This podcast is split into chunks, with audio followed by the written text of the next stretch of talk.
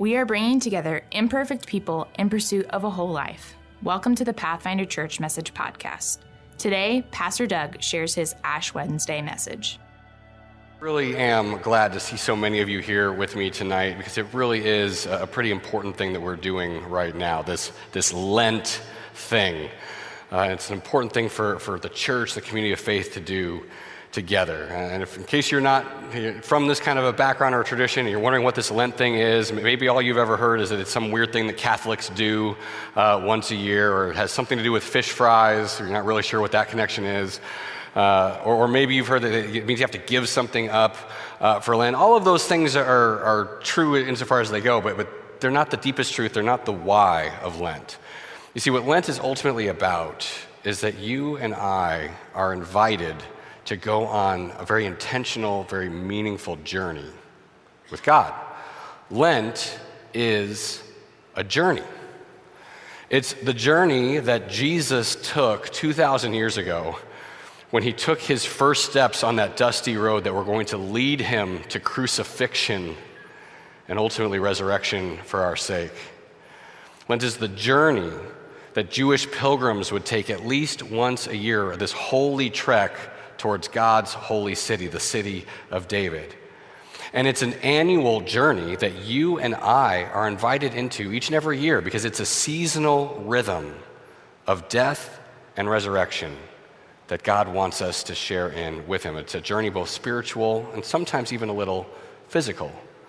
In fact, that is kind of where the tradition of giving up something for Lent came from, because when you were taking a literal journey, you couldn't take all the nice luxuries with you you had to leave some things behind. When, when, you're packing food for the trip, you don't take meat because in those days the meat would spoil. So you took bread and you took things that would last a little longer. Uh, and that's why on that journey you would not have meat. And it was just because that was a practical reality of life on the road. And over years and, and, and centuries, that turned into this oh, you know, we, we give up meat for 40 days. And then some church denominations still do that. But, but ultimately, it's just a reflection of the fact that when we go on a journey, we intentionally leave some luxuries behind. We are thoughtful about what we pack, what we take. We really carefully curate what goes in the pack because we got to carry everything with us. And so you're not going to bring anything extra because it's just extra weight for the road. That's where that giving up something for Lent comes from, is from this journey concept. But this journey is one that you and I, no matter where we are in our stages of life, seasons of life, it is a journey that we are uh, truly invited by God each and every year to join in on with Him. And I think that is so powerful. Uh, one of the reasons I think it is powerful is because every great story you've ever heard is ultimately about a journey. There, there, there's no story that stood the test of time, no classic movie or great work of literature uh, that doesn't involve uh, what, uh, what a lot of mythologists call the hero's journey. Because if a story doesn't involve that, it tends not to last. It tends not to stick in the consciousness. It certainly doesn't get passed down from generation to generation. But the stories about heroes' journeys, those stick in human hearts.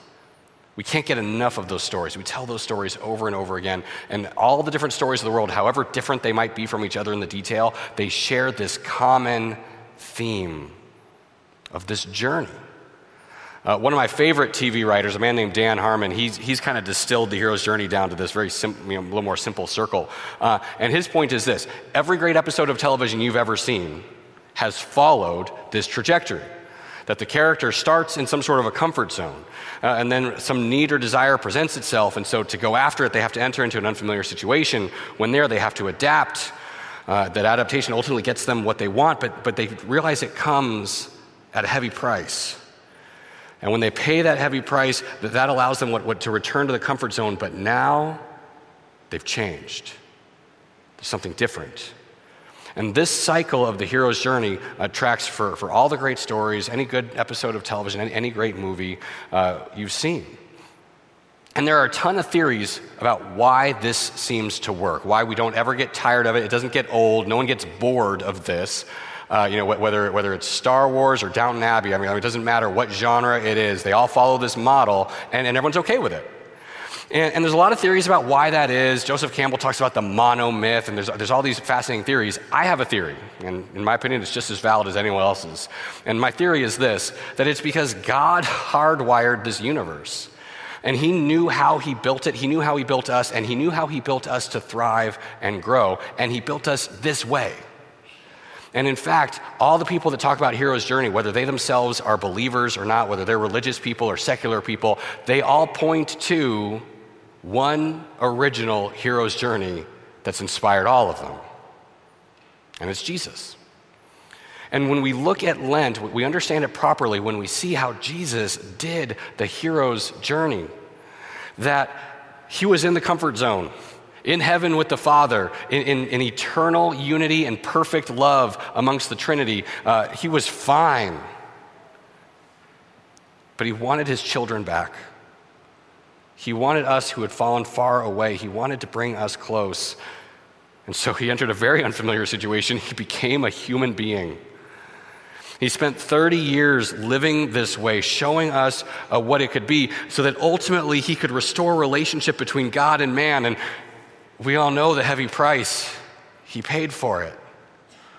And then, in paying that price on the cross, uh, he rose again from the dead, went back into heaven to have eternal coexistence with God the Father again, but now having changed because now he'd experienced our life. He'd been a human being for just a little bit, and so now our sufferings are his sufferings. And the difficulties of life, they're not something that God can no longer understand because he hasn't experienced them. He's experienced them, he's having changed. And this is the journey of Jesus that we remember and, and we lift up and, and we bring it out and we look at it year after year after year for 2,000 years. Christ's followers in the season of Lent have reclaimed an understanding of journey. And I hope maybe you see how this is not just true for Jesus' life, this isn't just true for, for a TV show or a movie or a book. This is all of us. This is every significant, meaningful moment you've ever had in your life. You maybe started out in a comfort zone. You had, you had, a good job, you had a good family situation, good relationship, things were fine, and then something happened. And a lot of the time, it's external. It's something outside of your control, something that is inflicted on you, but it is a thing that drives you out of the comfort zone. And whether you choose it or not, off you go on the journey and how well we navigate the journey, whether it results in, in uh, our, our, death or, or sorrow, or whether it results in growth and change, returning back to the comfort zone different and better. It all hinges on how well we recognize that we are on this journey with God. God invites us to be on this journey with Him, not in a fearful way, a scary way, in a way that God's saying, This is how we grow. This is how you reach people. This is how you save people. This is how you redeem relationships, the journey. And God, in His goodness, He mapped it out for us through His own Son. And now, every year, we're invited to willingly embrace this journey. See, here's, here's the secret of Lent. You guys ready for this? Most journeys are inflicted upon us. Luke Skywalker didn't want to become a Jedi. He wanted to be a pilot, right? But, but when, when they killed his family, that's what forced him on the journey. How many of us, we're, we're in a, a, comfortable job, but it's a rut. We wouldn't choose to leave it, but then you get laid off, or then the industry tanks, or the economy goes south, and, and suddenly we find ourselves through no choice of our own out of the comfort zone. You're in a relationship that you think is going great, and suddenly something happens that makes you realize it is not what you thought and hoped it would be. See, more often than not, the journeys choose us, we don't choose the journeys. But there are a few wise people who recognize that we were not built to stay in a comfort zone forever. It's okay to rest there. It's okay to have some Sabbath. It's okay to have, have moments and seasons of, of, of taking easy a little bit. But we were not designed by God to stay in the comfort zone. And so the wisest among us, they leave it voluntarily. They shake up their own job. They strive for even better things in their relationships. They don't let life get stagnant. They willingly choose to go on a journey. And in Lent, you and I are invited to make that same choice. that once a year, our, our, church calendar has this rhythm built into it where we say, whatever is going on in my life, maybe things are hard, maybe things are okay, I am willfully, intentionally choosing to embark on a journey with God. To trust that if I walk alongside him through, you know, if I leave order behind and walk through the chaos, go through the wilderness with God, that there is something better on the far side of that journey.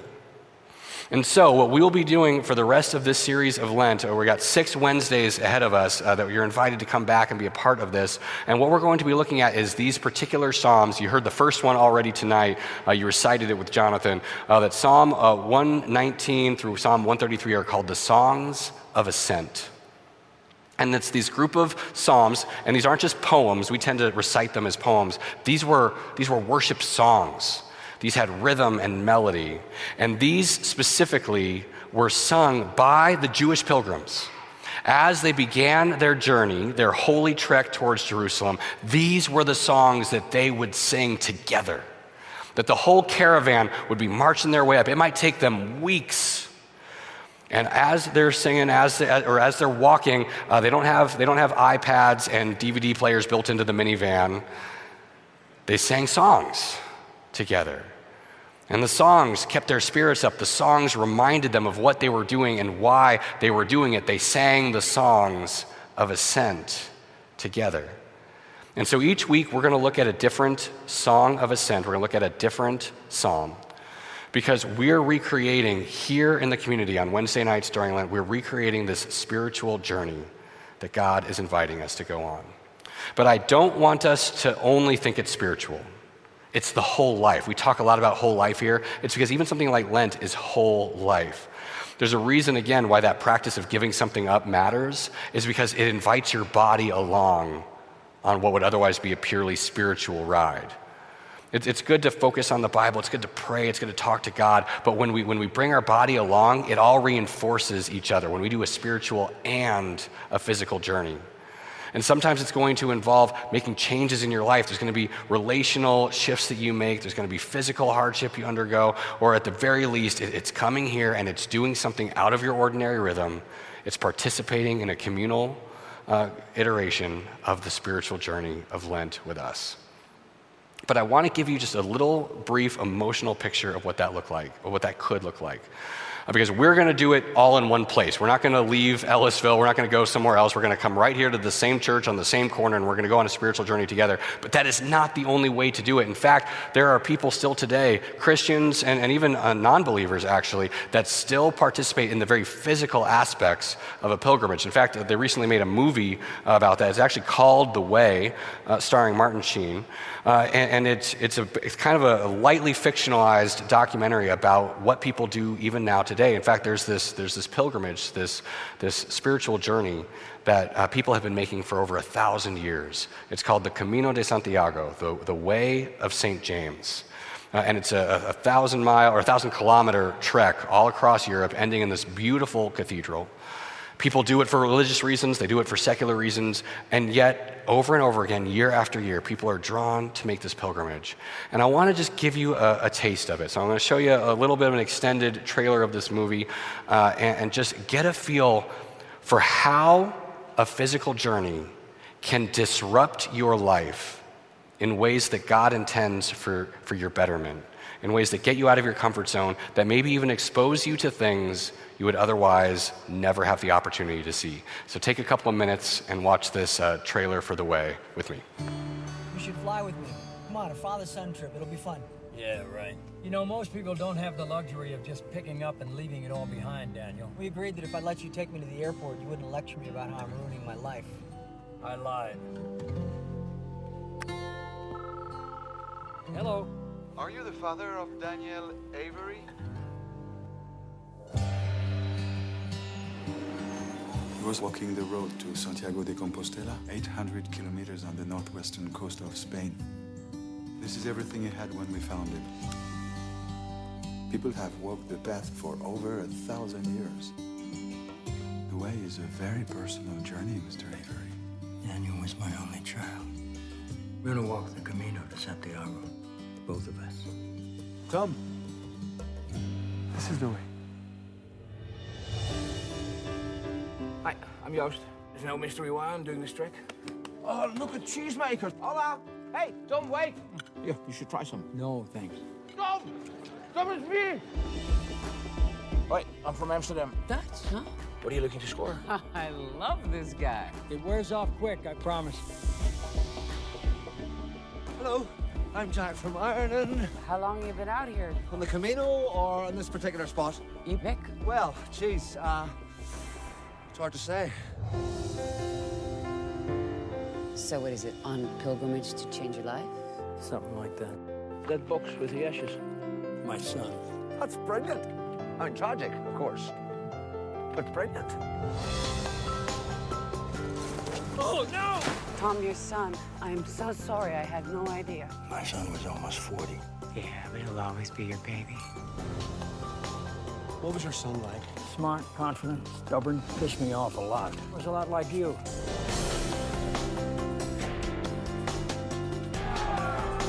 Hey, that kid took my bag. Hey! Hey! You can keep the pack! Just give me the box!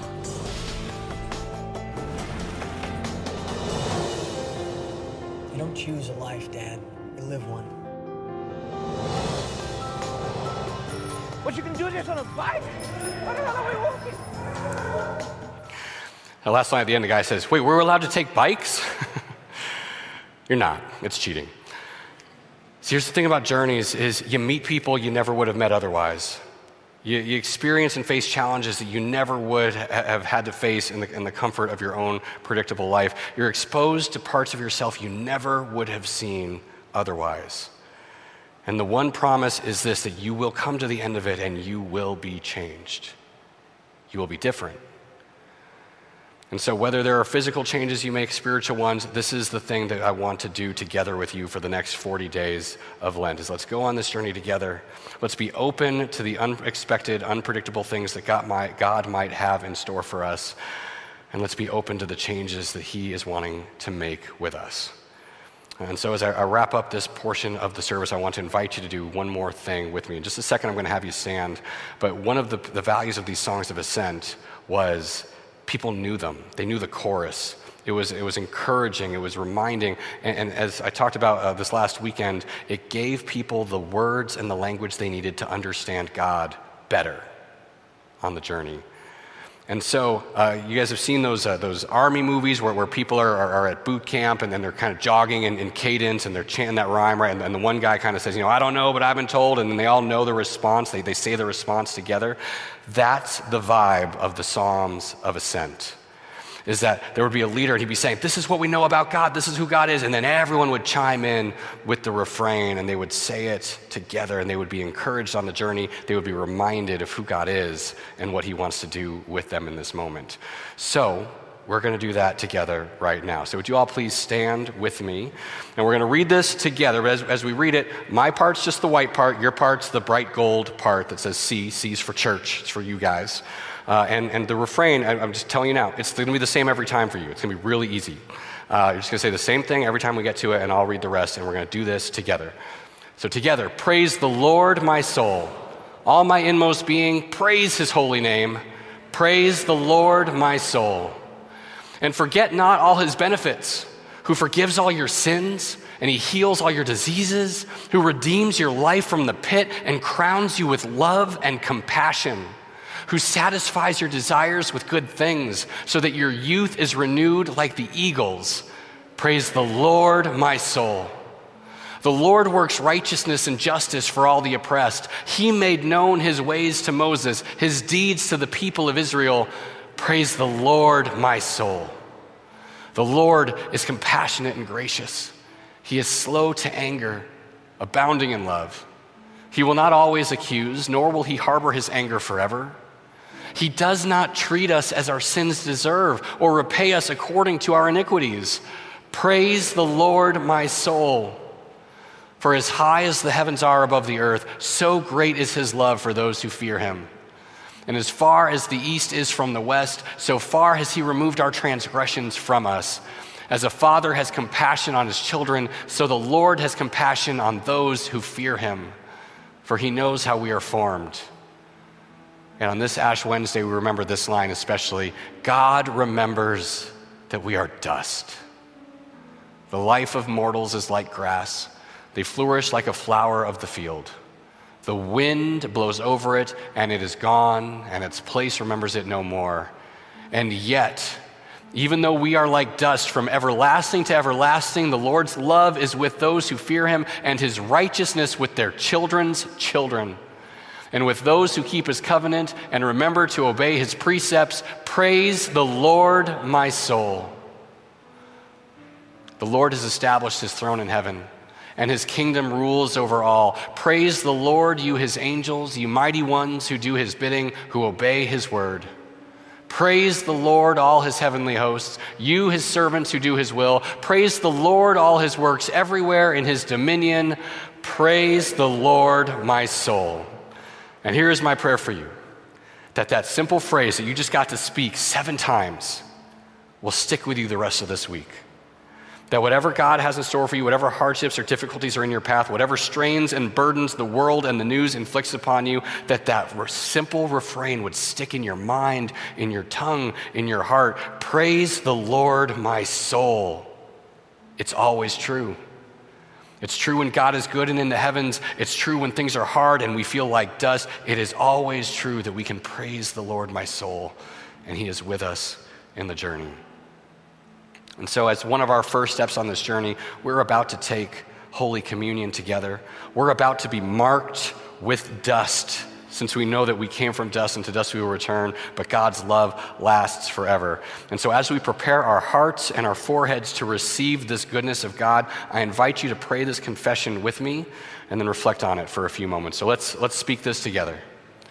We are born in sinful flesh and soul from dust and ash, unable to help ourselves, inadequate and destitute.